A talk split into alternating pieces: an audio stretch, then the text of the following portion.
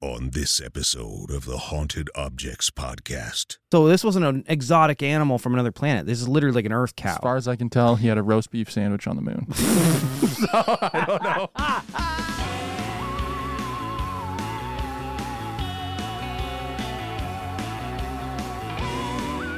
From deep inside the mysterious archives of the Newkirk Museum of the Paranormal, it's the Haunted Objects Podcast.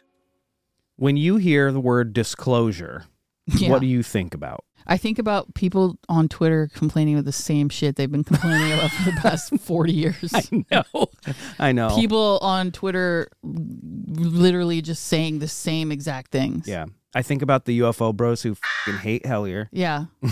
they just can't fing stand it. Guys in their basements. their mom's basements. W- what do you mean? Can you expand on that? I think of angry UFO bros who talk shit on Twitter but think the government's going to tell them that UFOs are real. Yeah, bit of cognitive dissonance there. I Yeah. think a lot of guys who are into like conspiracy theory. Sure. But then tr- implicitly trust that the government's going to reveal the truth about UFOs. Yeah, like people who really I'm sorry, UAPs. Yeah. people who who actively believe other people who have been proven like dis- disinformation agents that are like, Yeah. I love this guy. This guy's fucking awesome. Yeah, a lot He's of that. lying to us constantly for 30 years. We I- should trust him now. Yeah, I definitely feel that way. I I when I hear disclosure, I think um I think right around the corner, Yeah. you know? Like because a- I feel like for the last 60, 70 years there's been a disclosure movement. A lot of people want to feel like that's a new thing, Mm-hmm. but for 60, 70 years, basically since UFOs first showed up, people have been saying, "Oh, it's right around the corner. Any day now they're going to tell us the truth." A lot of carrot dangling is what you're saying. Either the government's going to tell us what's going on for real, the space brothers are going to come down and reveal themselves to us. or they're going to explode out of our bodies and be like, we've been in here the whole time. Is that how that's going to work? yeah. Like like alien, they're going to fucking explode out of our chests Maybe. and then be like, I watched you masturbate.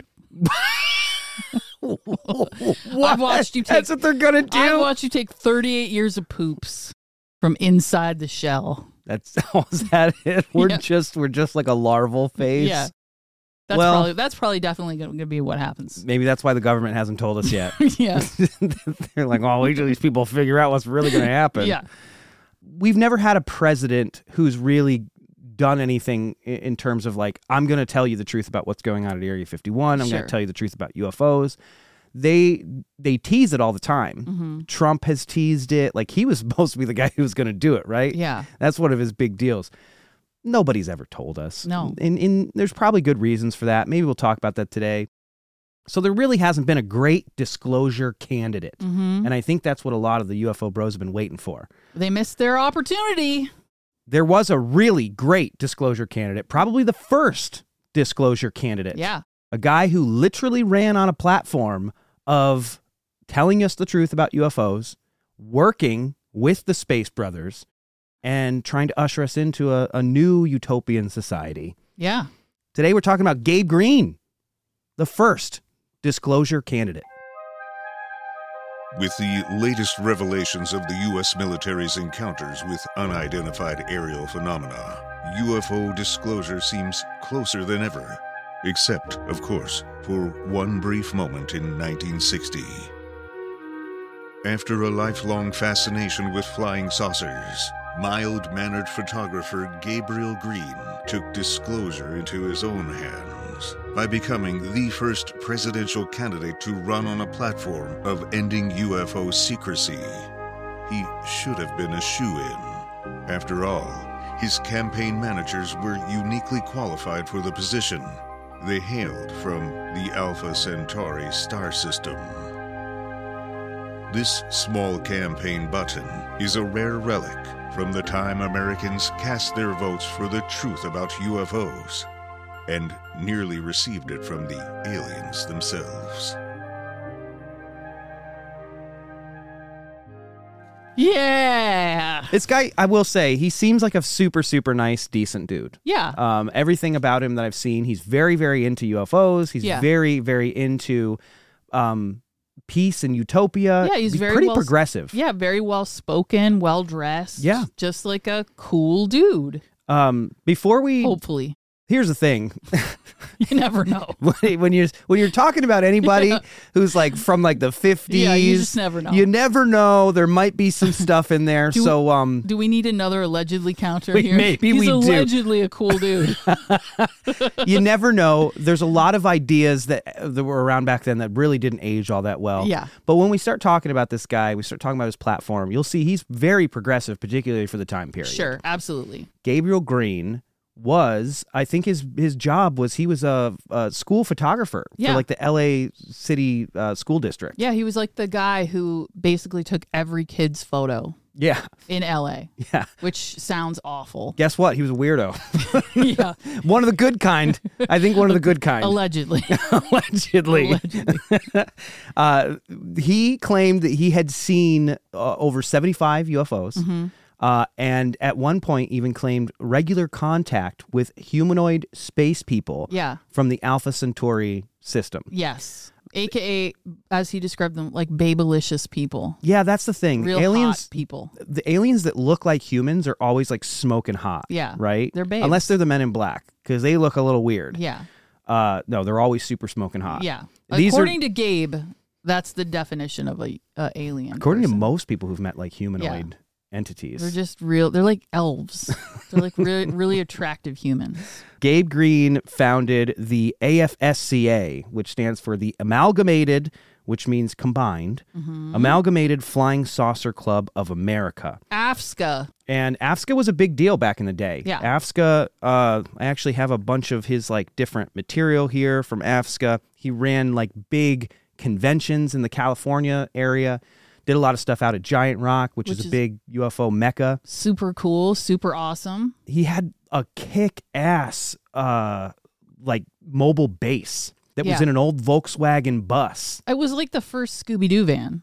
For sure it was because Like- this would have been in the 50s. Did it have like aliens and UFOs on the side of it? well, it had the AFSCA logo on the side cool. and it was like his mobile command center. It was Where super is- f***ing cool. Oh, Connor's going to Connor, do you find it have a here. Picture of it. Oh, I have that's so cool. The- Even the font is awesome. It says the AFSCA mobile unit traveled to the Bay Area during the Labor Day weekend for the purpose of being at the second annual spacecraft convention in Pleasanton, California. Very cool. Oh, that's super cool. Among those aboard were Gabriel Green, president of AFSCA, Miss Helen Siebert, vice president of AFSCA- AFSCA. I think that's who he ended up marrying, right? Yeah, Yeah. yeah. So he met his wife through his UFO club. Cute. I can relate to that. I met Very my wife cute. through a ghost hunting club. kind of. Yeah. Yeah. Yeah. Long before Gabe ever ran for president, he was a publisher who was very invested in the UFO mystery. Mm-hmm. Yes. Like I have here uh, numerous copies of the different periodicals that he would send out. He Uh, was cranking content out. he was attending UFO conferences Yeah. and writing about them. Like here's uh he's got a crazy story in this one that we'll talk about in a little bit. But like this one here, 21st year of flying saucers. This is Flying Saucers International. Uh, and this is from his Flying Saucer publishing company. Here's another one here, uh, uh, the AFSCA World Report. This one's got the Reinhold Schmidt story in it. Uh, this is from 1960. Here's another one from 1959. This is one of the uh, this is the Thy Kingdom Come souvenir program. One of the things that like rarely ever gets talked about also with a lot of this stuff from the era is how amazing this aesthetic is. Like this everything from the font to even like picture choices, everybody looks so great and like there's just it almost feels like it's a lost art form for like creating stuff that had a vi- like a big vibe from this era. Yeah. It was the font, it was the color choices, everything just looked so great, and y- it's kind of lost today. And these are great. There's all kinds of awesome stuff like this one right here. Actually, this is funny. This one came out at the same time he was running for president. That's so funny. So this one has his like whole campaign. yeah, the space people's choice. Yep. He was the space people's choice. Fascinating thing about this one is in the back. Tape recorded messages from space people available from AFSCA. Oh my god, we need to get those. You can get a reel to reel of uh, To Men of Earth by Voltra, Monka and Merku Speak. Greg is gonna be on eBay later trying to find those. We gotta pop him the real to real player. There's a bunch of stuff from uh, Monka and Merku, Hatan, Sutko, Balerian, those crazy stuff. But this guy was into it. He- Yeah. he he was reaching people all around the world. Yeah. Um, one of these actually even has the stamp on the back still from where he I was. think it's uh, that one. Yeah, this one was uh, to some guy in Pasadena. Bring this program to the AFSCA convention. Join AFSCA now. One of the things that that Gabe did is he would hold these uh, massive flying saucer conferences, and I'm looking at it right now in the program here, and they were just it's like a greatest hits. It's like a who's who of UFOs. Uh, even some of the weirder dudes, like George Van Tassel, was there. Uh, he was the guy from the Integratron. Even Bob Short, Reverend Robert E. Short of Mm-hmm. Los Angeles. Bob Short, Corton. He channeled Corton. If you're not familiar, Mission control. one of the coolest, like old school UFO channelers ever. He channeled Corton from planet Coldus. yeah, he was awesome. I loved his his uh, trance voice. It was always like mission control. You kind of get into that a little bit I when don't you're doing the Estes think method. that I do at all. My favorite thing that he ever did though is he has uh so as we said he ran the Amalgamated Flying Saucer Clubs of America, but he has this entire letter that he would send to people that would help you talk to people about UFOs. I love this. um So this is like a, a guide to bothering people on, On the bus. bus. all right, it's literally that. a guide to bothering people at the doctor's office. So what you would do is you would write in to uh, AFSCA Mm-hmm. and you would purchase a little package of authentic UFO photos. okay, and then you would keep these on you. This is a full instruction here. Number one, carry these photos with you everywhere. Um, put them to work and for our cause. They can help you be an effective instrument of enlightenment to everyone you meet. can I see? Yeah. I love this so much. So you would just take this with you, and then you would practice. It's great. and I think the instructions say something to the effect of like, come up, go up to somebody and be like, have you ever have you seen that there are UFOs captured on camera? Yeah, like how to show saucer photographs to people, Yeah. how to uh, freak people out with pictures of UFOs, And then you'd say, did you know that they're coming from other planets? invite people to attend local meetings. I, I would love to know how often any of this actually worked on people. We should tr- Caution: Do not pressure people to accept your statements. do not argue with them or try to give too much information at one time. Slowly indoctrinate them into your belief system. exactly to it. join our cult. the strategy of the space people is not one of forcing people to accept the many startling concepts. It's very cool though that It- it that is even very cool. exists. It's very neat. Um, Gabe was a he was really really into UFOs. Yeah, I can tell. What the part that I like about Gabe because there's a lot of people these days particularly who are very very into UFOs. Yeah. But they're into like nuts and bolts stuff. Yeah, I think this is very cool. Gabe was not. That's so Gabe was not a strange. nuts and bolts guy. It's hard to imagine just because of the climate of the UFO community and ufology just today. Yeah. to imagine someone running for office that doesn't really believe that UFOs are physically uh, like nuts and Right. bolts machines like Right. that because I'm so we're so conditioned to think of um, so many people believing that they're they're UAPs they're nuts and bolts they're but the idea of someone being like number one I don't really necessarily believe that but number two hey hi I want to be president It's not that he didn't believe that they were nuts and bolts crafts. It's that he didn't care either way. Mm-hmm. Gotcha. He was interested in the people flying him around. gotcha He wanted to make good connections I and re- see. have a good relationship with the space people. got it so he was more interested in the pilots than the plane itself That's exactly it. Okay. And the people who had come into contact with the pilots, because he thought that they had interesting things to say. Mm-hmm.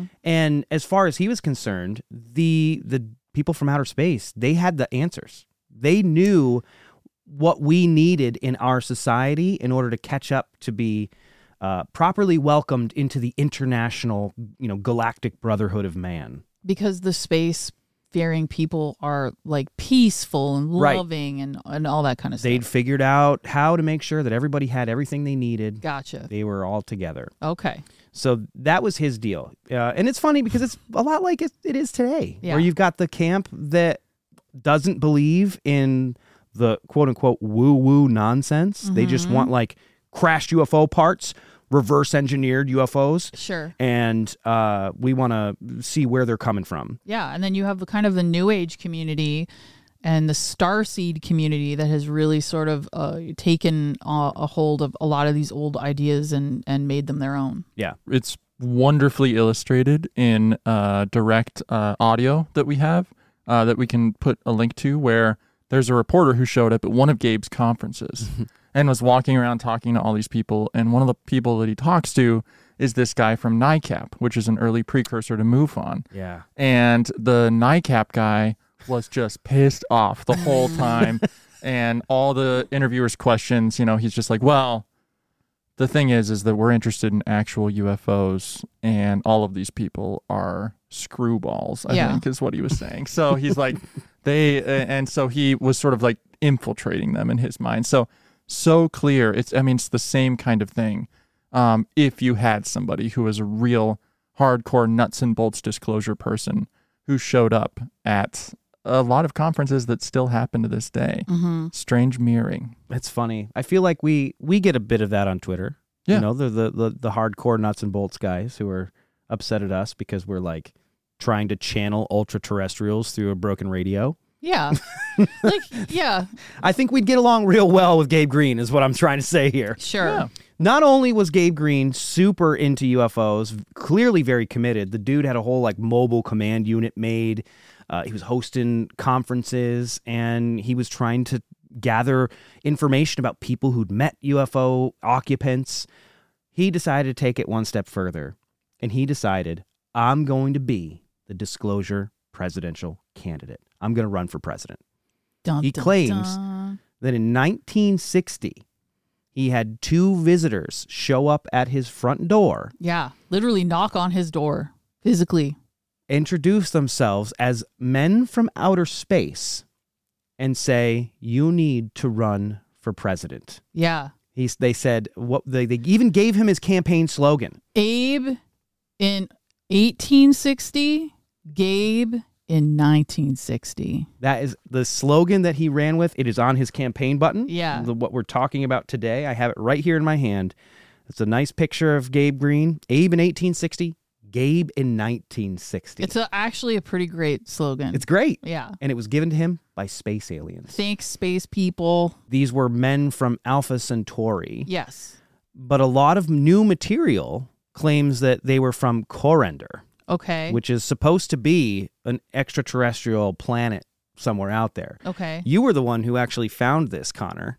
Yeah, the thing is, is if you Connor, look- wait, is this breaking news? I right think it's now? breaking news. I think we've made a discovery. um, in the UFO blogosphere, if you actually look at uh, a ton of um, newspaper.com articles from that time period, which are mostly LA local newspapers covering, hey, here's this guy who's all about UFOs who's running for president. All of the interview in- interviews that you see from Gabe back then, he's saying that these people came from Alpha Centauri, hmm at least that star system Yeah. and uh, the a lot of the a few blogs that exist out there today, including even his Wikipedia page, say that they're from Corinder, but that's not what Gabe was saying back then. Hmm. I think it got intertwined somewhere along the way with a story that we'll talk about later in the episode. Okay. So I think there's some intermingling of incorrect information there. That's how it happens. hmm Well, these two men from outer space, they knock on his front door. Yeah. they give him his campaign slogan Yeah. and they say you're the one you need to run for president you need to spread our message Are we also going to acknowledge that the space people are great at marketing? yeah right no no kidding Marketing genius. we should be listening to the space people more Yeah, often can i you think give us some more cool slogans? space or maybe people? they all just work in marketing they're Yeah, already when- here Whenever I do the Estes method and I'm talking to ultra-terrestrials, all I'm going is, "There's worm people go burrow through the wormholes." They're never giving me anything like actually good. let's have a, a marketing estes method session let's do I that actually we'll get love like this idea so we'll- much. marketing uh, uh, from outer space Be a worm, go into the wormhole. He ran uh, for president of the United States as a write-in candidate in 1960 uh, under the Universal Flying Saucer Party. I have some audio of him actually like on the campaign trail talking to a reporter, and there's a couple good moments here. So I want to I want to play it. And your name is? Gabriel Green. When did uh, you decide to uh, take on this campaign aside from the other duties of your organization? Well, I decided as a result of uh, a request from the space people that I do so. At first, I was very uh, reluctant because I uh, felt uh, very uh, humble with uh, being asked and uh, to undertake such a responsibility. Uh, frankly, at, at first, I, I I really didn't. Uh, uh, feel that uh, I, I wanted to take up uh, upon my shoulders such a tremendous uh, uh, project. But There's this really great moment where the interviewer's like, "Wait, you're talking about actual people from outer space?" people, are you referring to actual personal contacts or psychic contacts? I'm referring to uh, personal contacts with the people from other planets. Now, are these individuals uh, present in our civilization? Are they free walking uh, around, so to speak? Yes, there are many uh, of them walking our Earth, as fantastic as that uh, will undoubtedly seem to um, many of our people who have not uh, had the opportunity of uh, becoming aware of the overwhelming existence uh, of these uh, people uh, visiting our Earth at the present time, which our flying saucer movement has accumulated over a 13 year period of investigation. One of the reasons that he got so much press is because he was from the same town that Richard Nixon was from. Oh, right. And so a lot of people were like, "Hey, here's this is Nixon. He's he's getting all this uh, gaining all this steam in the presidential race." And then there's this other guy who's also from Whittier, California. Uh, He's local- into space aliens. some of the local newspapers covered it really well um, in very funny ways. We're looking at uh, an uh, issue of The Independent from the 28th of August, 1960. And there's a whole article about Gabe Green, and it's uh, titled with his campaign slogan. He's even wearing his pin. He's wearing his pin in the photo. It says, "The Gabe, good news from Alpha Centauri. Thank God. Thank God." for once. It uh, for the audio listeners, my favorite this this big highlight here. Several months ago, he recalls a visitor from Alpha Centauri, 4.1 light years away, and Earth's nearest star, knocked on the door and announced, "We want you to run for president." Abe in 1860, Gabe in 1960. the monitor reporter winced. That's the next sentence. That's oh my favorite. man. Oh boy. Well, if you're curious about what Mm-hmm. kind of a platform the Universal Flying Saucer Party had, you don't have to wonder anymore because in issue number 16 of the AFSCA World Report, uh, July through August 1960, this whole issue is basically dedicated to his campaign. He's the first image in here, the space people's choice, Gabriel Green, uh, independent, nonpartisan write-in candidate for president of the United States, and they have his full like twenty-four point platform listed in here, uh, and it, it, I mean, it's everything from prior choice economics, which we'll get to. That's an interesting deal. Prior choice economics, flying saucers is his second point in, in his campaign. Makes sense. Makes sense. Space. Yeah. We advocate the United States stop shooting tin cans into space and concentrate on building true, free energy powered man carrying spaceships to send the first people to the moon and then planet Mars. Government secrecy was another one. He wants to set up a board of competent newsmen to pass on what should be kept secret and what information should be released to the public. So he was really big on declassifying stuff. Again, the disclosure candidate Mm-hmm. uh, big on education. He wanted to convert us to the metric system, which frankly makes a lot of sense. Kind of silly. You're from Canada. I'm just kidding. Dana still can't tell what I literally can't. how how what the Cold, temperature hot, is. I can't tell it at all. She I can't. Has to still have it in the I've metric. tried, and I think I just don't. I'm never gonna do it. It's not gonna happen. So he wrote up a, a full platform. a full platform. Yeah. The the uh, I mean, he was even like he wanted to fully fund like Planned Parenthood. That was one of his big deals uh, at the end. Planned Parenthood. Although this one's a little Yeah. Planned Parenthood and population control. Yeah. I don't know about that one. kind of scary. Again, this guy was from the 60s. You never know what it was into. But I think his point with that was just like, we should have birth control. People should be able to plan how and Allegedly. when they want to have kids. Allegedly. Allegedly. uh, there's a quote here from Gabe that kind of sums up why he thinks that the Space Brothers have the perfect platform. Yeah. He says they're here to impart part of their scientific, technological, and sociological knowledge to help us resolve the problems of mankind before we destroy ourselves. The contactees say spacemen were attracted by our nuclear explosions and they're concerned mankind may destroy itself and part of the universe. They hope to enlighten us to successfully eliminate the motives for war, expansionism, and poverty. Several of the contactees have pointed out that the extraterrestrials use an advanced system of economics that has eliminated want and need on their planets. So his big things were he had a very strong anti nuclear position, which I think is really interesting because uh, even today, a lot of UFO sightings happen around nuclear facilities Yeah. very strange, Mm-hmm. and also a very interesting economic strategy that he claims is in use all over the galaxy called prior choice economics. We don't really understand, Understand this. how this fing works because there's no money involved. Yeah. We're also not uh, smart people when it comes to things like numbers. we we haven't his actual like a whole booklet here. You can find this booklet on Amazon. If Yeah. you're really really interested in prior choice economics, you Yeah. can you can purchase this. Uh, Gabriel Green's The Way to a Better Living for Everyone: Prior Choice Economics Annotated. Now, Connor, Connor, you went to school for economics, right? Yeah. So you could probably explain this a little bit better than we could. Okay, so I'll do my best. The crazy thing about prior choice economics or universal economics, because it's used throughout the universe by the space people, Right. is that it's all based on a credit system. It's not a typical credit card in the way that we think about credit cards. It's actually a credit card that sort of labels how much work you've done so far in your life. And if we're talking about how much work you've done so far in your life, it actually continues going up. Not only the older you get, but the more hourly work and the pay per rate is actually acquired mostly through people who are each a part of a particular labor.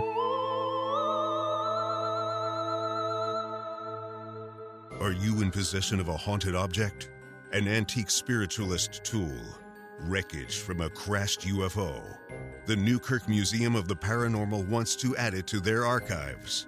Whether your strange item is causing you paranormal problems or is simply a supernaturally significant relic worthy of curation, we want to hear from you. For more information on our acquisition process, visit paramuseum.com.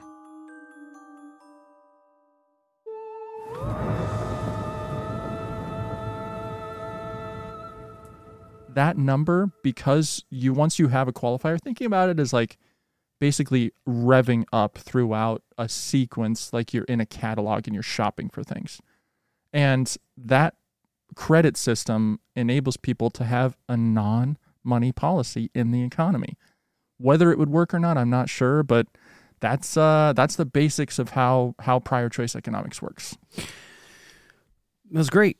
Thanks, Connor. Uh, did you guys fall asleep no. No, no, no, no. It was uh, really, just really into it. Okay. That's great. Thank you for that. Mhm. I know exactly how. What was it called? Prior choice. prior choice economics Uh, right. i read a 50 page pamphlet I am uh, gonna vote for it. if you're in the paranormal and you're not into prior choice economics, you might be fooling yourself because apparently that's what all the aliens use. That's, That's what they the say. reason that he was for this is because prior choice economics was an economic system that is used throughout the galaxy. It eliminates money. Mm. So that's the idea is that everything that you do is based on how hard you work. And then the more points that you gain, kind of like leveling up in a video game, right? So you're like building your experience points. I tuned. I literally tuned out. so I I just caught myself thinking about something. totally different.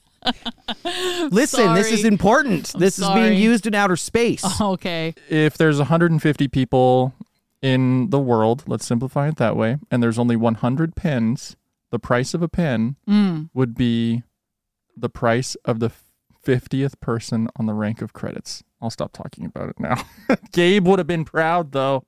he would. You did it Gabe well. Would be proud. Gabe Well- in 19, 1960, Connor in 2024. yes, 2026. Put uh, we'll put a link to the pamphlet. that Yeah, you Gabe can buy made this in the pamphlet. Comments. I don't That- know why you would want to. but- Connor bought this pamphlet I to learn liked all about it. Yeah, Um, it's it's everything. It's it's even tips in the back on how to talk about prior choice economics, Yeah. which uh, clearly are working very well. he wasn't the only one who was talking about prior choice economics either. Oh, that's right. This is a this is a fun aside that we absolutely have to talk about. There was another guy that uh, Gabriel Green started to get wrapped up with, and his name is Bob Renault. Bob Renault was in contact with another group of extraterrestrials, the Corendians. What can you tell us about Bob Renault and his conversations with the Corendians? Well, I decided to dive really hard into the Bob Renault train over the last few days. Um, he has a lot of writings. We're talking 400 page books and pamphlets and stuff like that. This guy makes other contactees that we've talked about. I mean, he's like the J.R.R. Tolkien compared to like people who would just write a little pamphlet, you know? Yeah. There's the, there's whole lore, there's everything about So it. why is it then He's- that nobody knows who Bob Renault is? I don't know. It's because they not- don't want to read a 400 page book about lore. All right, fair. There's a He's lot going on. fascinating though. This guy's in, insane. Yeah. So Bob Renault was basically a kid. He was 18 years old in July of 1961. This is two months before Betty and Barney Hill were abducted. Yeah. Just to kind of put it in context, Yeah. I realized that. He was working on an old ham radio in his house. He was a, a sort of an amateur radio dude. And he was actually trying to, he was in Massachusetts. He was trying to reach the BBC which is something that you can kind of do if you're um, a radio aficionado. And he was sort of this tech whiz kid, and he's trying to reach long distance signals across the pond. And so he was modifying his radio to try to be able to do that when he started to hear this really loud beeping noise. And this beep starts coming across, and he's confused about it. And so he tunes his radio just slightly off of what he believes is should be that BBC channel. And right underneath that, he starts to hear a light, airy California accent female voice. hmm And the voice says, Bob, we'd like you to stay on this frequency for a little while. Oh, and then starts talking to him. and she introduces herself as Lynn Airy from the planet Corrinder. And he uh, basically goes on to have enormously long conversations with these people Enormously long boners. about their about their planet and about what's going on. So so they first instructed him how to modify his radio receiver to receive their transmissions even better. He followed those instructions. And basically, in the middle of the night, usually most of the contacts were around two, three in the morning. he would be he would be talking with these folks. Um, he lived in his parents' basement. He was, Dana, Shocking. He was only eighteen, Shocking. so My favorite part though is how he described these aliens. They were they kept giving him instructions, like you said, on Mm-hmm. how to better receive these signals. They eventually gave him instructions for a television set, Mm, correct? Correct. They gave him. Uh, they wanted. They said we could actually beam not only our voices but visuals into your home as well. And so he had to build a special modified television set based off of their instructions. Mm-hmm. And at one point, he takes the television set and he turns it and and he's like, "Okay, I think I've got it." Then he hears Lynn Airy's voice coming from the spaceship up above the Earth from Corinder, um, 400 and she light years says, away. Okay, I'm going to turn the camera towards myself now, and she turns the camera toward herself, and she is a babe. Of course she is. Of course she is. There's a Um, book. There's a book that Connor found online. Like the it's like big book someone put together of all Bob Renault's stuff, and there's an image of Lynn Airy Mm-hmm. in it, and it is exactly what like an 18 year old boy would Yeah. hope that like a babe from Corridor would look like. Yeah. It ba- it looks like they took an image of like 1990s Pamela Anderson. Yeah, it kind of looks like yeah. Here it is. I want Just so bad to. not- Oh I'm gonna turn it into a God, poster and yeah. hang it here in the office. This is Are the you- weird. are Can, you wait, put on- hold on a second. First of all, He doesn't. Doesn't Bob Renault actually give their measurements? Yeah, he of the gives women them- on Corinder. gives their Physically- measurements. just physically not of the body measurements were like you would tip in half because the It's top. like the Lara s- Croft in a video game. the weight of your jugs would bend your body completely in half. My favorite part is like, what the f- are those running shoes about? I know. no, it's right there. What does he say? Oh, it's an actual quote. Oh my Lynn God. Airy, at this point, the camera swung directly on Lynn Airy. She was a breathtakingly beautiful blonde who appeared to be about 18 or 20 years old. She stood there quietly for a few moments, knowing, no doubt, that I wanted to drink in the details. uh, Fucking gross. Her hair was shoulder length and softly wavy. Such a figure I've never seen. Talk about stacked. This is- Uh, this to describe herself, this is what she'd said. I am five feet four inches tall, 122 pounds, 37, 22, 26, three exclamation points. he repeats it again. yes, 37, 22, 26. Then had come another shocker. I am the equivalent of 74 of your years of age, which in our society is the prime of life. So- wow. So that's his main alien contact. of course it is. Oh, and uh, For an 18 year old boy. You Yeah, know what that is? yeah. That's the ultimate. My girlfriend's from Canada. You wouldn't know her. Yeah, it's, it oh, actually it gets is. better. It gets better. so that's that's his basics. So that's a little bit about who's talking to Bob Renault. Trust me, this all wraps right into the Gabe Green story in the end. but let me take you on a journey. For I can't just a wait. second here. Man. So Bob, his books are very specific. He always specifies. They're basically a log. He'll specify the date, the time, sometimes what the weather was like, things like that, when the contact occurred Wow. most of it was in like the winter of like 1961 62 all the way up until 1967 and it was usually in the middle of the night usually one two three in the morning and he's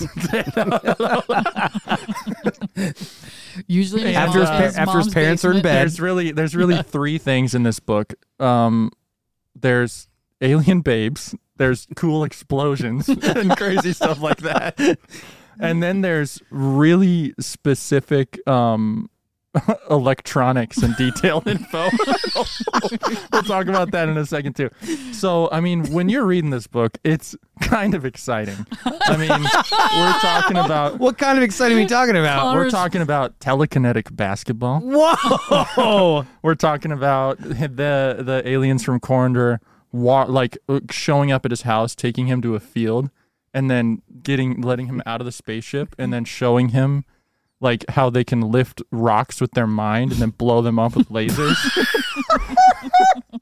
That We're- sounds fucking awesome. We're talking about drag racing pods on the moon. um, and this is one of my favorite parts. When he was away from home on several occasions, a spaceman from Corinder named Arta Doric took his place in his life yeah. like a clone? like a clone. He looked just like him. He got to meet him. He, he looked just like him. He got to meet him. And this guy uh, took his job at GE for he weeks. and- worked at E? GE. yeah, for weeks at a time. Did this guy go and vote for Gabe Green? Maybe. Uh-huh. and so he took his job uh, at, for weeks at a time. He hung out with his dog. He said it was the craziest thing. My parents never noticed that it wasn't me All right. because I was on the moon with the people from Corinder. blowing shit up and driving around fast in little was- golf carts. At one point, there's one point in the book where he he uh, has this ability to tune in and see what Artadoric is doing, like Oh, in like a his life. telepathic link? Yeah, and so he sort of in one of the television sets on the Corinder ship. So he's like he tunes in at one point and he sees Art the Doric looking at his Playboy. Shut up. Oh, this is Oh my God. great. And Is this it's just in a some- book? It's in a book. Oh, my God. It's in a really long book. We'll put the links to it, but I'm honestly giving you guys the highlights right now. God, I literally cannot deal with that. Connor was up till like four in the morning last night reading Bob Renault's books. Yeah. He at one point gets to do a spacewalk. Um, they take him, they let him, they put him in this whole suit, and he walks outside, and that's depicted in one of Gabe Green's manuscripts. I think you have it on your Oh, desk. I there. think I do. I think I do. You have a straight picture of what that spacewalk looked Oh, like. here it is. This it's then- on the cover. Yeah. This is uh, Flying Saucers International, the amalgamated Flying Saucer Clubs of America, June 1968. There you go. That's uh, that's what it looked like when he was doing his Yeah. spacewalk, Bob Renault. So Cool. Gabe Green was publishing all of his stories. Oh, here's the spacesuit. There you go. You, can Yeah. see, you can see the spacesuit. If you want to know what my favorite part about this is, this is the Bob Renault story, part 33. this is part 33. There's uh, some a lot of like tongue-in-cheek comments about how he was way before the Russians, and nobody gives Oh, him yeah. credit. Oh, Yep. God. 'Cause That's he was so up there. funny. And uh, there's instructions on how to make air. Like There's just the in air you book. breathe. Yeah, yeah. On Corinder, they give him some mechanical instructions on how to do that. Um, he has an alien girlfriend. Of course. With giant jugs. Oh She uh, Artalee. She works on the base on the moon. Um, God. he drew a picture of her. Oh, I'll, I'll get the picture for you. you got a picture oh of my her. God. Oh, I fucking love this guy. Do you think he told his friends about his moon girlfriend? I don't know. I can't tell. I feel like doesn't like every friend group have that one friend who's like such a habitual liar that everybody's like, "Oh, your girlfriend on the moon? Yeah, it's cool, dude. That's I mean, super cool. I- I'd love to meet her someday." I don't know if he would have had friends, to be honest with you. His friends were all from space.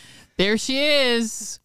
Oh my god! Yeah. It looks like anime. It looks like some kids' anime drawings. Astrolari Is from that her? Oh. Corinder.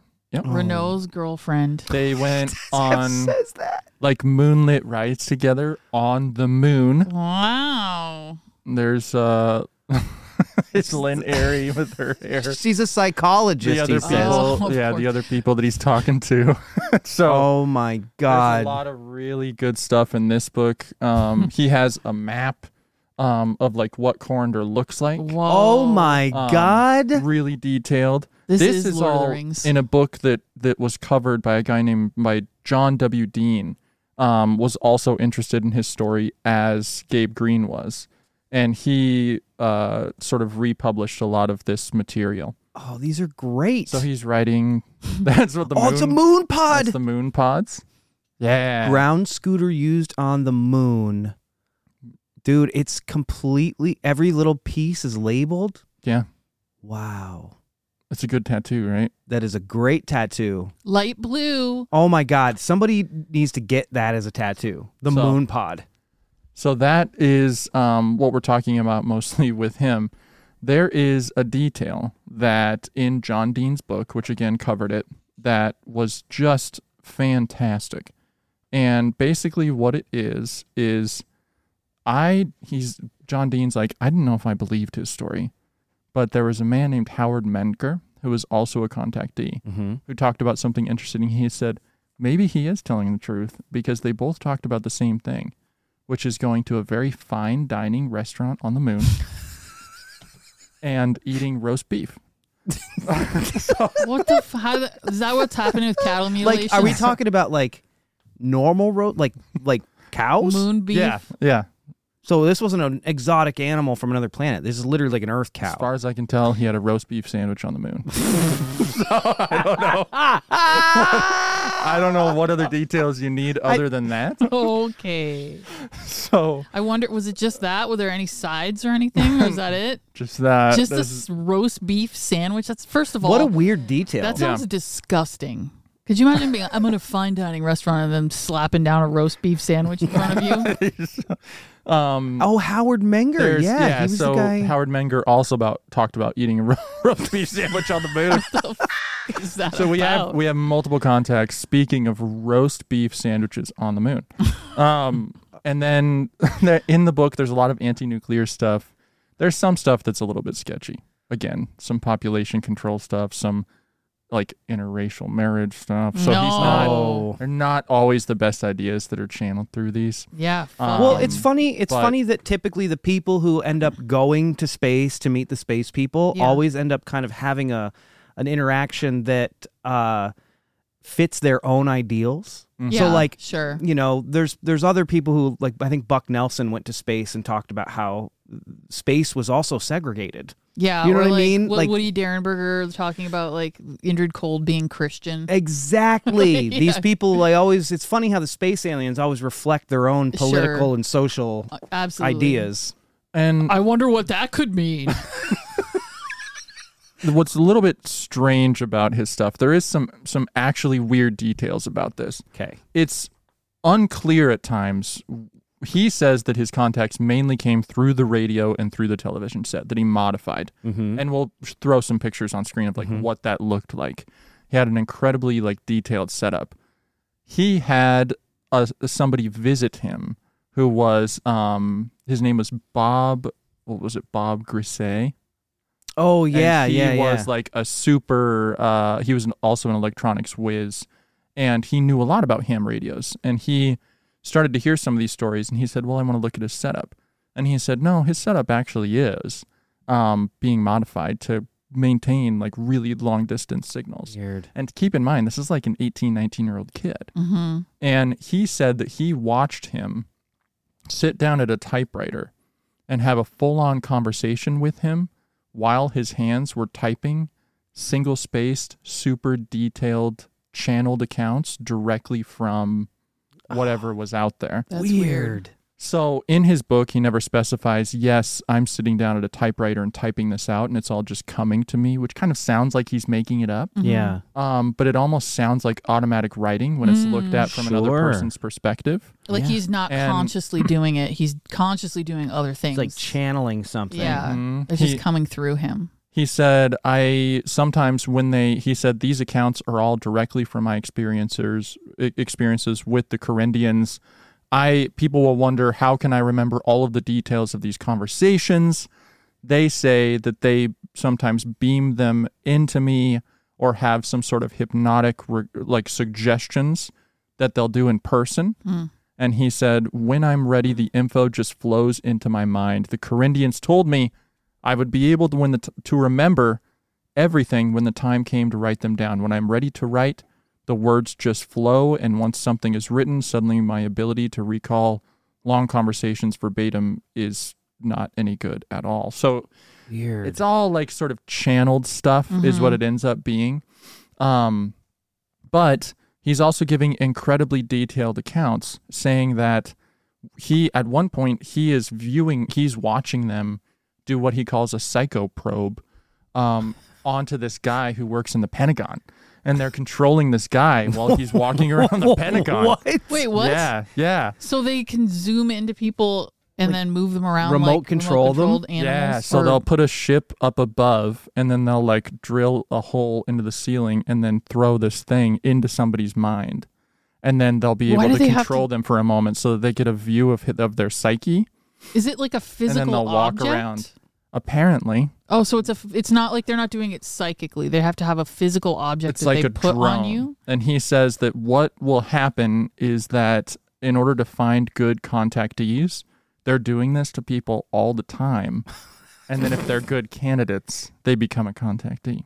This is this is I actually hate everything about that. this is Yeah. before a lot of people started really getting into like alien implants yeah, that's true. Mhm. because alien implants were like a '90s thing that started coming up. Yeah. So what if uh, this is these are some of the first alien implants? I mean, the other thing too that's that uh, we haven't really talked about is like we're very the world that we live in today. When we're talking about UFOs, we always imagine like the Greys or like you Right, know what I right, mean, right, like right. like beings that don't necessarily look like us. These were just people. Oh yeah. These were just like people looking motherfucking aliens flying around. In I mean, this is spaceships. this is like prime time Stranger at the Pentagon shit, where Yeah. like Valiant Thor Yeah. and Indrid Yeah. Cold, they look like normal like people, just a t- more attractive or like maybe more exotic looking right? people. The Space Brothers, they look just like us, yeah, which is I mean, it's funny that that just didn't- hot. Yeah, hotter. That didn't seem. Did he think that was sinister that they were like controlling people? Oh, he, He was did. scared of Okay. it. He was okay, scared of that's it. interesting. Mm. um, and thought people should not have the capability to do this. Yeah. They could drive people to do very bad things. Mhm. And so at one point they hand him controls for a moment because they Oh, God. say, well, we you don't have the same laws as we do. Um, Oh and God! so we're under control for this. Wait, they were like, but you "Do- need to be yeah. Oh, so they no. gave him the the joystick to control this man in the Pentagon for a moment. Um, What did he but do? he if it just was walked- me, if it was me, I don't know if you've ever seen me play video games before. I would just have some guy walking up against a wall trying to figure out how to actually use it. He would just be like, just, "How do I jump? How do I jump? How do I turn this guy around?" That he'd be saying that because I'd have the uh, earphones on. How do And I all the jump? people- How do I jump? How, do I turn jump? this guy around? How, do I- how do I turn him around? No, he's just standing there. He's just standing there going, Mom, Mom. Mom, Mom, bring me a sandwich. Yeah. Mom. Yeah. That's what, exactly what it would be. That's what would happen. so that's kind of but i just want to just remind again this is clearly the work of like uh, a hormone ravaged like teenage boy Yeah. Right. but at the same time half of this book or more is really detailed technical stuff Yeah. and what is kind of weird is that as I'm reading this book, I read it on my Kindle. We'll throw a link in the description. and uh, what Kindle does is it shows you sometimes what other people are highlighting. All of the sections about like magnetic anti gravity propulsions were all popularly highlighted. Weird. and it would be like there would be dot like dots underneath it all, and it'd be like five other people highlighted this section of the book. I'm like, who else is Weird. reading this? That's strange. So and and some of the some of the stuff. Keep in mind again, this is a teenage boy. I'll read like one of the sections. This doesn't even make any sense to me, but he's talking about really detailed stuff. One of the things the Corinthians showed me how to do is how to investigate the properties of subatomic energies under the influence of higher frequencies of radiation. Oh, There was okay. resonance uh, that can be used to either generate or to negate gravitational flux, dependent on phasing. Experimentation will show how to control angles of magnetism. Diamagnetic materials are being diagravitic as well. There are several isotopes that will act as insulators to create a diver- differential of flux, magnetic and gravitic. And it's like, what are you talking about, buddy? but I mean, it- So- it's interesting because it's like in true high strangeness fashion, Right. You have what is seemingly a hilarious story about a horny 18 year old boy talking to babes in space, and then co-mixed with it is like actually interesting scientific information that you uh, po- potentially Yeah. interesting scientific information. So it's Yeah. like strange. it's a perfect little high strangeness noise and pocket. signal, man. Yeah. So some of this channeled stuff, truly, the book is an is a roller coaster ride because you're reading about these technical manuals about how spaceships and magnetic propulsion work, Mm-hmm. and then on the next page, he's talking about um, watching alien babes play telekinetic basketball. Or his so like It's just it's really weird. his uh It's his, really weird. his clone looking at Playboy magazines. Oh my god. I would love to know what issue it was. Could you imagine if we could We'll figure out find what it. issue it was? Yeah. I mean, at one point, he basically describes cell phones What? it's like he says there are they hold in their pockets uh, video communication transmitters That's weird. where they can speak with each other and select an individual to speak with weird. uh, and and things like that they'll relay messages to each other in that way It's funny too because So- like if you look at sci-fi, I always it, it's something that I f- I, love, and like if, if you look at sci-fi from like the 80s imagining what the 2000s are going to look like you always get like a version kind of of what we have but like limited by what was popular in the 80s so like they'll be like you'll be able to talk to each other through the television Yeah. and you're like no we're going to have tiny pocket phones that we can talk to Uh-huh. each other on but like obviously the visual components there that's weird because it's just a description of something that did not exist at all at that point in time Mm-hmm. it's not like he's using things that are actively around him that you find often in sci-fi Right. where you're like we would never just talk into giant TVs in our living rooms. We would have tiny little devices in our pockets. i mean this so that's is kind of even cool. it's even before star trek too Yeah. right yeah. It's very cool. So it's wild. And and he as far as I can tell, he spoke publicly one time. and that was at Buck Nelson's annual uh, no UFO conference. kidding. So he knew Buck Nelson too. Yeah, and apparently he was um and he was a young kid and apparently he was ridiculed by some skeptics and stuff and he didn't he never Aw. attended another conference. Oh, that's so Um, sad. But he did uh Gabe Green was again like his number one fan. Wow. And he That's was cool. publishing all of his stuff. And then Clearly. later on and like later on uh in Gabe's life, uh Gabe would write letters for questions to the Corinthians and then he Mm-hmm. would get back to him and and things like that. Uh, I, I I need to add an aside here. Yeah. If you have never heard of Corendians before, Oh yes. You probably have if you're a fan of Tim and Eric. If you're a fan of Tim and Eric Awesome Show or any of the stuff they do, there's a guy, David- David, Liebehart. David Liebehart. Shout who- out David Liebehart. Shout out David Liebehart.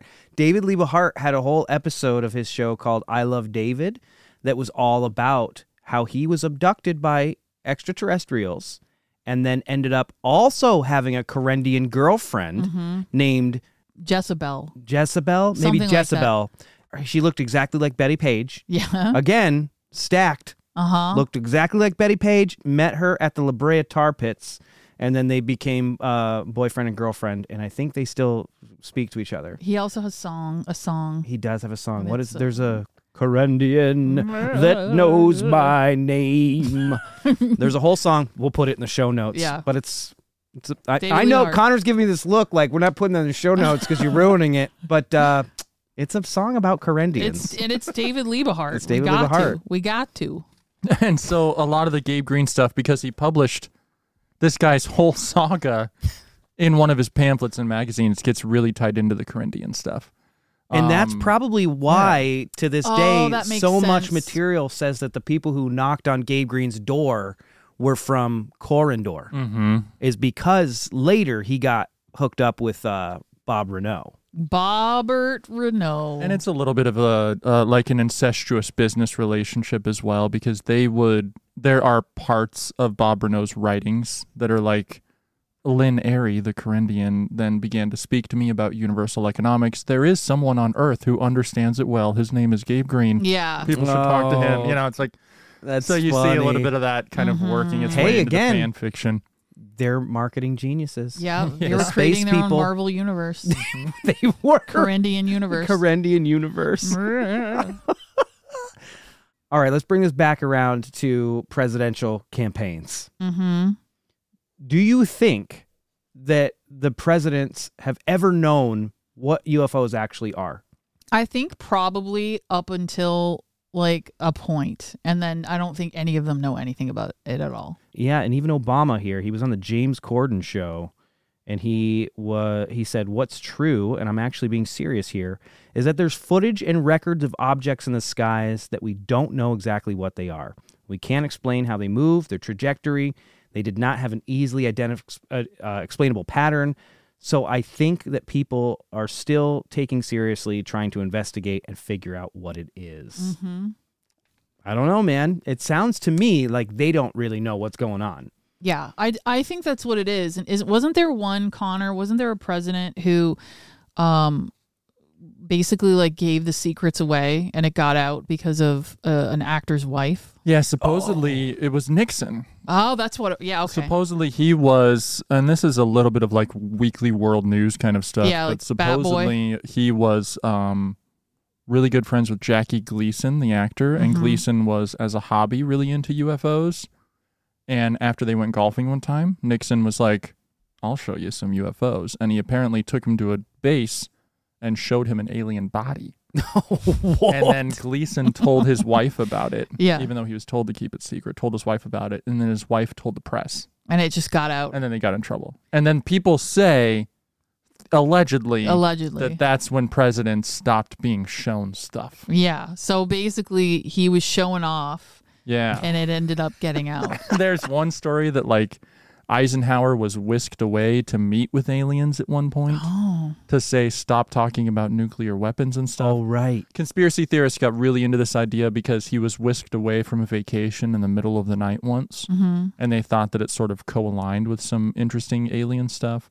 And uh, the official report is that he went and had like a chipped tooth oh, and had to go have it taken care of in the middle. Oh, of the that's right. night. hmm I don't know. Mm-hmm. I think I think they probably were uh, in the know if there was anything for them to know uh, up to a certain point, and then I think I don't think they don't they know anything anymore. I, I mean, I I, don't- think I I, just think they know just enough about it to know that it's much stranger than they think. Because I think it's two things. I think that there are there is strange phenomena that's happening in the skies. Yeah. That we don't have an, an easy answer for. Sure. I think that looking at that phenomena uh, as a nuts and bolts problem, you're you're already too far gone. Okay. Because I think that it's something stranger. Gotcha. Uh, But then I also think that there's a very real danger that that stuff is like uh, foreign threats. And, Yes. and like we dealing right now with like weird drones from For sure. every other country. yeah. Um, they're they're everywhere. So I think that they know enough to know that there's not anything they can really tell the public without freaking them out. You know. Yeah. Because it's either But you think we the don't know- president knows this?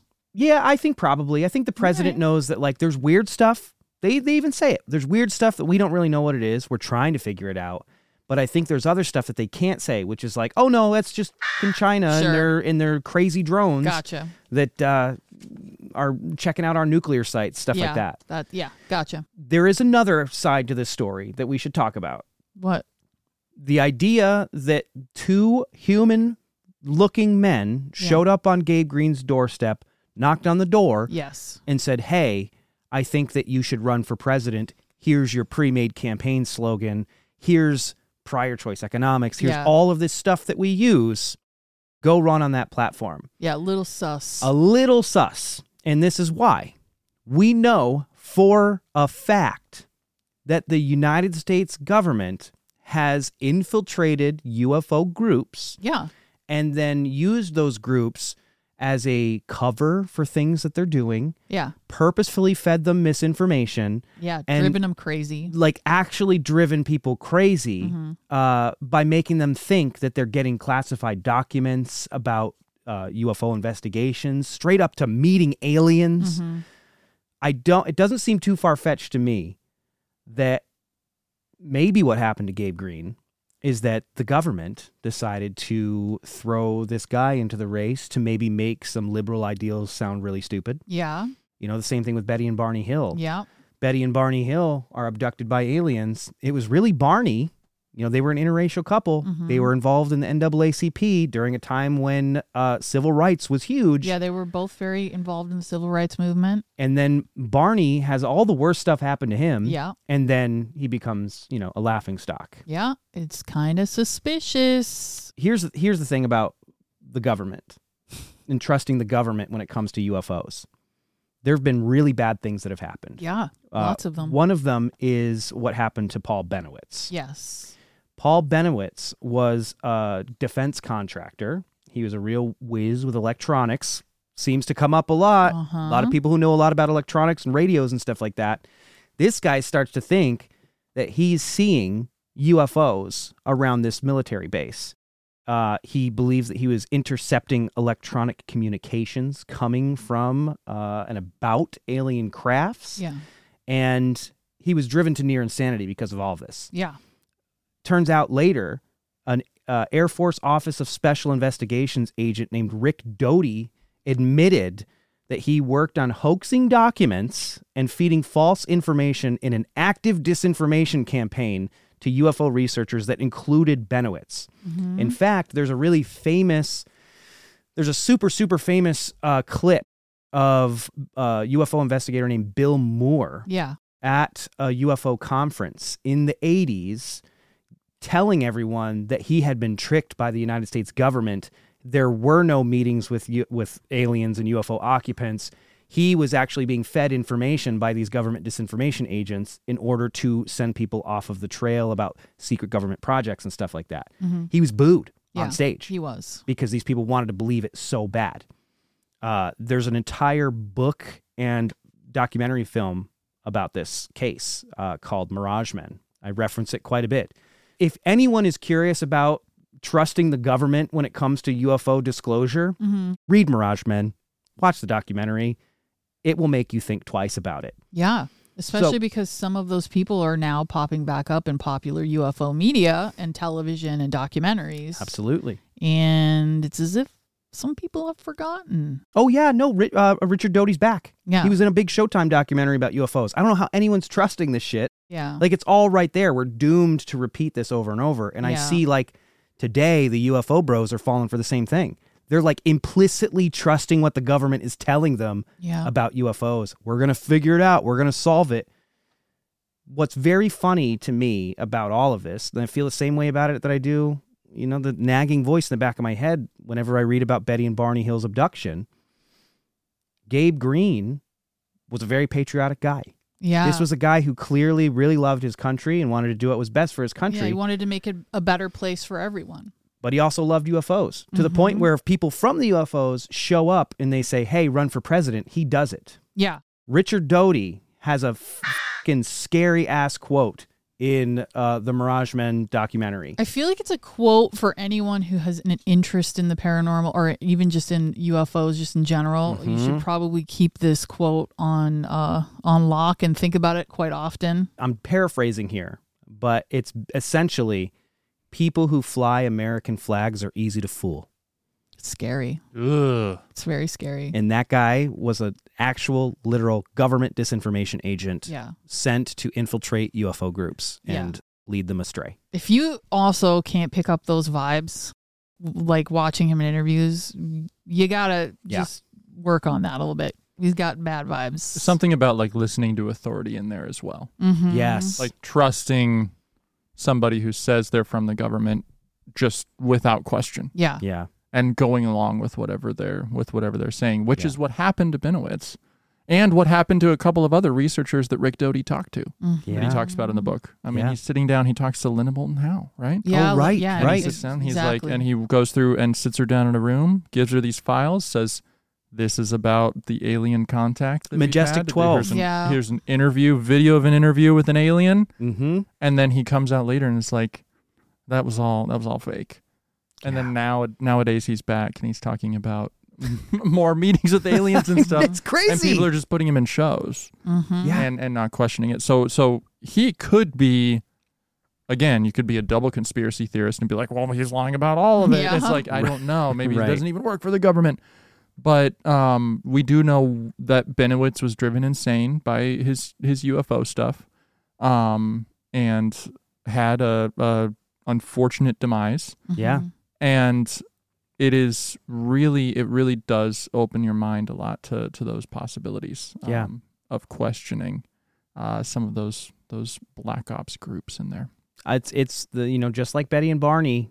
Barney said that they they were wearing like hats and they were dressed like military guys. The the aliens were. Uh, Gabe Green. They look Mhm. just like us. Yeah. They're just more attractive. Just more attractive. I don't know. so But- we don't we don't know if it goes way back then though That's the because thing. all the Benowitz stuff was in the 80s right sure, but I mean, why not? Why not? yeah It's I Could've mean, been the if it's a, if it's pre an of easy that. cover for the Yeah. weird stuff that they're working on, and you know they're scared of the Soviets, and there's all kinds of strange stuff that was going and on. it, there's always like something that they want from them so part of Mhm. Mm-hmm. the reason that they that that Doty says that they fooled Benowitz is because they kind of wanted to see what he could intercept yes. Yeah, because he was Because- he was gifted and and like Yeah. creating things and they Yeah. were working. They were actively working. They were actively working. Yeah. And he was good with technology and he was um, working on, he basically had this whole apparatus set up in his house. They were beaming false messages to him, sometimes from a, another house across the street yes. um, that like the CIA and them like had. And they're beaming these messages to him in order to see what he intercepted and then disseminated into his UFO literature and, and talks and popular media. Yeah. Makes me wonder hmm you know who else was really good with radios Yeah. and Yeah. crazy stuff like that Yeah. Bob back in the Renault. 1960s There's just some poor woman hired by the CIA to, To be his play his girlfriend. Honeypot. They're just he's just talking to spies and they're like, "Oh yeah, no. My name's Lynn Airy. I'm on the moon right now. Uh, don't worry about it. Never trust the government. Don't trust the government. Not with They're- UFOs. Not with UFOs at least. Well, maybe not with anything. Mm-hmm. Why would has the CIA ever done anything wrong? Do you think the CIA would really really do weird shit to their own people? Yeah. maybe that is a president who does know the truth about ufos is bush senior because he was the head yeah, of CIA that's true. Bingo. before he was ever elected. Mm. So maybe that is a Oh. Yeah. modern day one that might know more. That's Yeah. true. I mean, we're guessing. It's all allegedly. Allegedly. for sure. Allegedly, allegedly. One of the things that you normally see is uh, people eventually wake up to the idea, oh, I'm being screwed with. Yeah. And then they talk about it and they come out. Bill Moore did it at the at the uh, UFO conference where he was like, "Listen, Majestic 12 isn't real. I've been being fed information, yada yada." Mm-hmm. They usually come around to that. So, that's not something that Gabe Green ever did. Yeah, he kind of just stuck with it his whole life. He really. did. Yeah, he still loved UFOs right up until he died. Yeah, his wife passed in 1970, and he just kept going. He had we found his we- old website on the Wayback Machine. Yeah. In fact, in the guest book, we even found a comment that Bob Renault had left uh, after Oh, after Gabe died. after Gabe died. Yeah, Yeah. saying farewell from from everyone. the Corendians are saying farewell, and yeah, it's it's actually really sweet. Uh huh. Um, oh yeah, Connor can pull it right up. Uh, Bob R on 8-30-2003 said, "To all who knew and loved Brother Gabriel, we wish to extend our heartfelt condolences for the loss of a dynamic personality. The world is poorer for his passing, but somewhere out there, he's carrying on the work. Our 28 years of association with him through Brother Bob will not be forgotten." We will continue, as will he, Master Kalen Lee, Lynn Airy, Ori Val, Astra Lari, and the rest of the team salute him. Godspeed, Brother Gabriel. Va e Lucy Eno Nol Si Unir. Which we discovered is a is it like a greeting It's like go in love and light in Corinthian. in Korean? Yeah. It's like their goodbye. There's a whole Corindian alphabet, and uh, in one of the books, you can learn how to speak Corindian if you want to. hmm Hello. It's hello, but with a K. Kalo. so they There say you hello. go. Bit like Pig Latin, maybe? Yeah. so I mean- it's, it's cool. Here's the interesting thing, though, just, you know, t- to play devil's advocate, Bob Renault seems to, in 2000, 2003, still be talking to Yep. uh, Lynn Airy and all Mhm. of the all of the squad. So that's kind of interesting. Wow. Gabe Green Yeah. no matter who it was that told him to run for president, Yes. he believed in disclosure. I think you can tell. Yeah. He there's a quote from Gabe's book uh, where he writes, "Incidentally, I am always suspicious of people who refuse to divulge information for the good of the people. It is only a short step from there to deciding we're not capable of voting in an election. Censorship is not the democratic way." So Gabe Green was the disclosure candidate, not just for UFOs, but for other things too. He wanted the American people to know what was going on in their government and probably would have released more information than we're, we're typically used to getting. Whether or not he was actually contacted by spacemen, we'll really never know. I mean, we can come to our own conclusions about that, but who he thought he was talking to, if they ever appeared at all, maybe the spacemen were just a, uh, they were just a, a, a way for him to get the message out and get people to pay attention to his platform. Yeah. Maybe that was the case. And he and he was again, he was pretty progressive for his time period. He wanted like racial integration and everything. He wanted everyone to have civil rights, funding Planned Parenthood. Population control. Don't don't know about that one. Um, but uh, by all accounts, it seemed pretty reasonable outside of the outside of the UFO stuff for most people. How reasonable? Well, let's talk about how well he did in the campaign. He ran again independently. He was a write-in candidate, so Which- you had to remember. Yeah. You had to literally, literally write his name down. Yep. Uh, you had Universal Flying Saucer Party. This guy got 170,000 write in votes, which is 110,000 more write in votes than Kanye West got.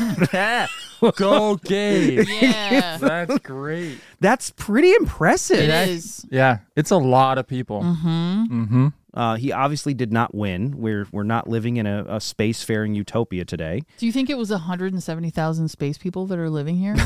Maybe that's it. He was the space people's choice. then, then he wasn't the space people's choice. Well, maybe there weren't enough space people. Or maybe, maybe they left. Maybe they did. Uh, he ran again in 1962 for U.S. Senate as a Democrat from California on an anti nuclear position, and he placed 3rd Mm-hmm. with 113,000 votes.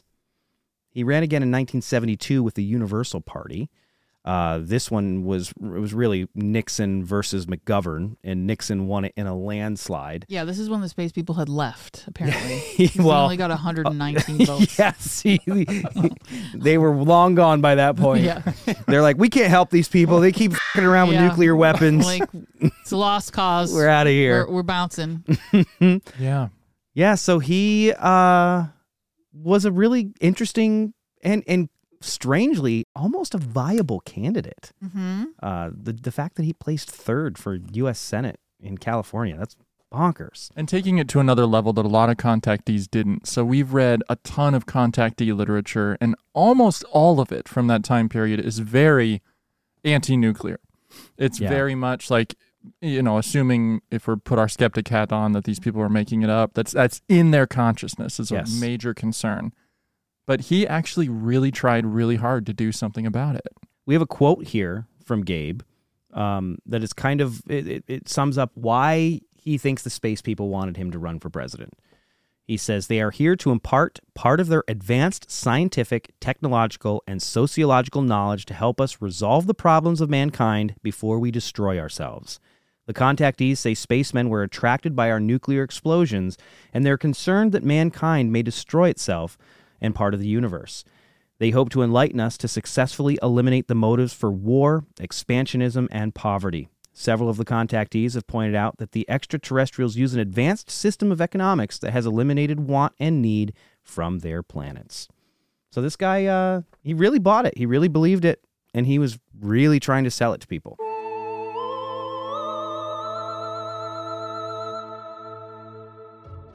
This episode is brought to you by the Newkirk Museum of the Paranormal Membership Program. Become a museum member and take part in live paranormal investigations. Receive Dana's Magic of the Month subscription box, access in depth artifact case files, and gain access to hundreds of hours of exclusive content available only to members. To become a member, visit patreon.com slash paramuseum.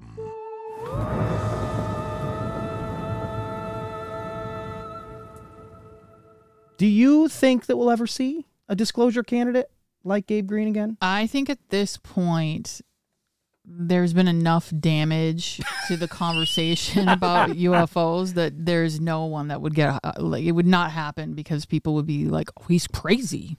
You I what don't mean? know. I'm going to push back on that. You All know right. why? Because we literally have QAnon nuts who are elected to Congress. Yeah, but there, but These are people who think that there are uh, uh, elites who are drinking the blood of children in pizza restaurants uh, in Washington D.C. and they're literally being hired. I don't see it happening, and it's mm, I don't see a president uh, having you know belief systems like that. I just don't Yeah. think the average person would be really willing to. Yeah, I don't know I think humor inevitably, something like that. inevitably, all presidential candidates are asked about UFOs at some point. Sure. and they all kind of have the same response, which is. I don't know. We, it seems weird to think that we're alone in the universe. We should probably be paying attention to the weird stuff in the skies, Yeah, but that's about it. but that's also like a safe answer. Yeah. Gabe was going. Space people are knocking on my door and talking to me. yeah. Like the difference between someone saying weird things are in the sky. I don't know, man. Could be whatever. Like that's one thing versus him going. An alien man knocked on my door and gave me uh, a bunch of literature, and and uh, now my campaign is going to be about that. I think that that no way would that ever happen. So, all that said, what's your response to the typical age old question that people ask believers like us all the time, right? Why, why aren't UFOs landing on the White House lawn and talking to the president? Why, why aren't they speaking in front of the UN? yeah. Instead, they're Why is showing it- up at a farmer's house in Missouri. Yeah, why, why, why are only these people hearing from them? I mean, I think my personal opinion is I'm not a nuts and bolts UFO guy. Like, I didn't come into UFOs from any kind of a prior investment in them. I watched The X Files as a kid and I read like the Time Life books. Uh, I came at it from a, a paranormal investigator's perspective. So I was into the idea of like poltergeists and things like that. And so when I started to get really interested in UFOs, I saw the crossover and the correlation between like people who think that uh, somebody dead is speaking through them and a contactee who's like channeling aliens from Corindor. I see the similarities there. Mhm. There's a parapsychologist whose work I really admire uh, by the name of George P. Hansen, and he wrote a book called The Trickster and the Paranormal. and it's all about how like marginality and liminality play a part in paranormal phenomenon, the manifestation of it. So you see more often people who are on the fringes of society, uh, maybe people who who live a liminal uh, lifestyle or are marginalized by society. They seem to have more interaction with the other than people who are really well adjusted. So presidents are pretty well adjusted. Mhm. I mean, for for all the conversation we can have about how they're out of touch or whatever, they they have to be pretty well adjusted with the world today in order to be hired for the job. So our elected Yeah. officials are very Yeah. they're not marginalized. And surety has to fit in with the office. Yeah. Otherwise, Exactly. you're not going to get the job in the first Mm. place. Bingo. Bingo. There's no room for being unsure. Mm-hmm. I think I agree with you in terms of I don't think that they're landing on anyone's lawn. Yeah. I don't think that's Yeah. happening. Yeah. And I I know my opinion will change, but this is sort of where I'm at right now and it's mostly just kind of in line with a lot of what Keel thought. You know what I mean? Like I don't think that I think we are communicating with them and I think that they're around us, but I don't think that we're doing it in a in a physical way Sure. and I don't think they're landing on people's lawns. And I think that if they if they had the capabilities of doing it, which I'm not saying that they don't, I just don't think that they've done it here. So why why would they tell someone to run for president? What do you think the deal like is? the aliens. yeah, why would aliens go, "Hey Gabe, I think the idea is maybe preparing us for communication once we've adapted new ways of thinking, maybe ones that are a little bit more in line with the way that you know everyone else in space is is thinking. Maybe we're not you know up to up up to snuff yet, and so maybe they're disseminating information to certain types of people to help us kind of get there. yeah, That's a thought. I know it's a it's a relatively popular theory in certain spaces, or it's the CIA trying to discredit a political or movement." that. Oh, yeah, I mean, yeah. Take your pick. Take your pick. what do you think, Connor? I think that there's a definite correlation between the era of the contactee movement, the golden age of contactees, which is the late 40s up until the early 70s. That in that time period, things like Star Wars didn't exist. Yeah. Mm. And I think that a lot of that sort of uh, human need for gigantic myths and and story and those archetypes and stuff that maybe people weren't finding, maybe they were seeking out in other more bizarre ways. Yeah. And so sometimes I think that a lot of the contactee literature is sort of like following that. Mhm. Whether or not they believed that it was actually coming from an outside source or not, I'm not sure. Yeah.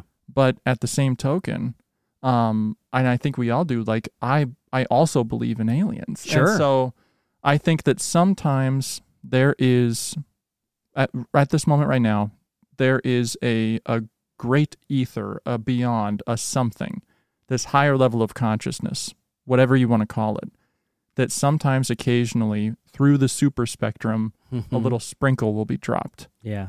and then some people just take it really far Mhm. and make a whole cake out of it. Yeah. And so there are moments of real revelation that I really think is hidden in some of this stuff. Yeah. It's that noise and signal thing. And it's Mhm. really fun to seek it out. Mhm. And it's and it's fun and some of it's sketchy and weird and you can tell it's from the old fashioned times, but but some of it is a real adventure ride and you really wonder what these guys were thinking Mm-hmm. when Yeah. they were writing about this, when they were speaking about it in front of everybody. And this is also a time period before we knew a lot about outer space. Yeah. And so it's a lot of like, hey, we don't know what the surface of the moon looks like really. we And can have a so- roast beef sandwich up there. Yeah. and so a lot of those mysteries and stuff, it's a really fascinating look at that time period. And uh and I love looking into it. And like I said, I think there are little nuggets of truth in there. Do you think we'll ever get disclosure? Uh no. And I think that the government doesn't really actually know what's going on. Mm. Mhm. Yeah. I don't think that there's enough of an organization there I think so too. Uh, um to work on that. Yeah. People Um, love to look at the government as like a a single like a monument, right? Mhm. And it's not. It's incredibly messy. It's really disconnected. Typically one hand doesn't know what the other hand is doing, Sure. which is why a lot of government conspiracies are insane to me because the government is a mess. yeah. It is a mess. I mean, to be fair, they have a lot more satellites and a lot more capabilities to see these things than the average guy Mm-hmm. Mhm. at their at their disposal. Yeah. But in terms of the organization of what's going on there, uh, I don't think they really know. Yeah. regardless of what you believe about disclosure or whether or not these people are actually being contacted by intelligences from another place. Gabriel Green was really the first disclosure candidate. This was the first guy who ran on a platform of, I'm going to tell you what's going on with UFOs. We're going to go to space and we're going to make friends with the entities who are out there. It's funny to look at this and see that we still kind of have two ways of looking at the UFO issue today. You still have the nuts and bolts people like they did back then, and then you still got people like Gabe Green who wasn't really interested in that. He just uh, he wanted to make friends with the space people. All of the ideas about what alien contact is and how the idea of UFOs have, have, can influence politics are really encapsulated in Gabe Green's political button, in his slogan. Uh, It's there. It was given to him by extraterrestrials. There's a lot of questions about what that is, and they're questions that we've been asking for pff, 60 years at this point. That is what make Gabe Green's political campaign buttons haunted objects. The Haunted Objects podcast is hosted by Greg and Dana Newkirk, produced by Connor J. Randall, with photography directed by Carl Pfeiffer, and features exclusive artifacts from the Newkirk Museum of the Paranormal. To learn more about the artifacts featured in this episode, take part in live interactive experiments, and enjoy exclusive Haunted Objects content, become a museum member at patreon.com slash paramuseum. This has been a Planet Weird production. I'm gonna get killed. Someone's gonna kill some of these guys. I got 400 guns in my basement, bitch. Can kill you. Trump They was really gonna tell us about the aliens. the whole time. cabal wouldn't let him. They have a lot of time in their mom's basement. I'm just antagonizing them. Now.